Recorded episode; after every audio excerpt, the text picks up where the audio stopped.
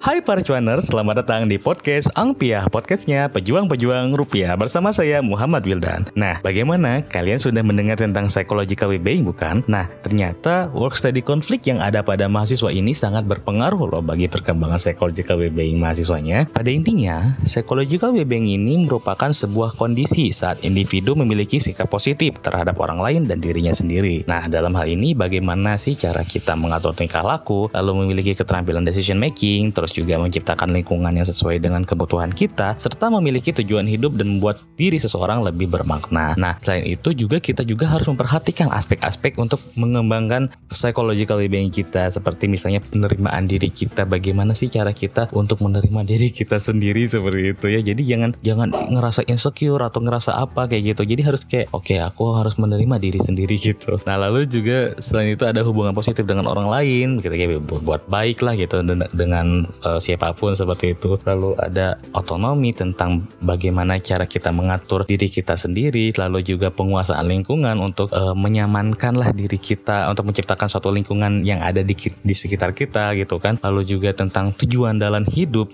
tujuan yang jelas gitu untuk ke depannya bagaimana serta pengembangan diri kita untuk mengeksplor lebih jauh apa saja yang harus kita lakukan uh, agar uh, diri kita lebih berkembang lagi seperti itu. Nah, itu semua sangat diperlukan bagi para mahasiswa untuk bisa lebih berusaha mengembangkan situasi yang nyaman walaupun mereka memiliki peran ganda yang harus mereka lakukan. Oke, segitu saja mungkin sharing dari saya. Kurang lebihnya mohon maaf dan sorry bila ada salah-salah katanya. Sampai jumpa.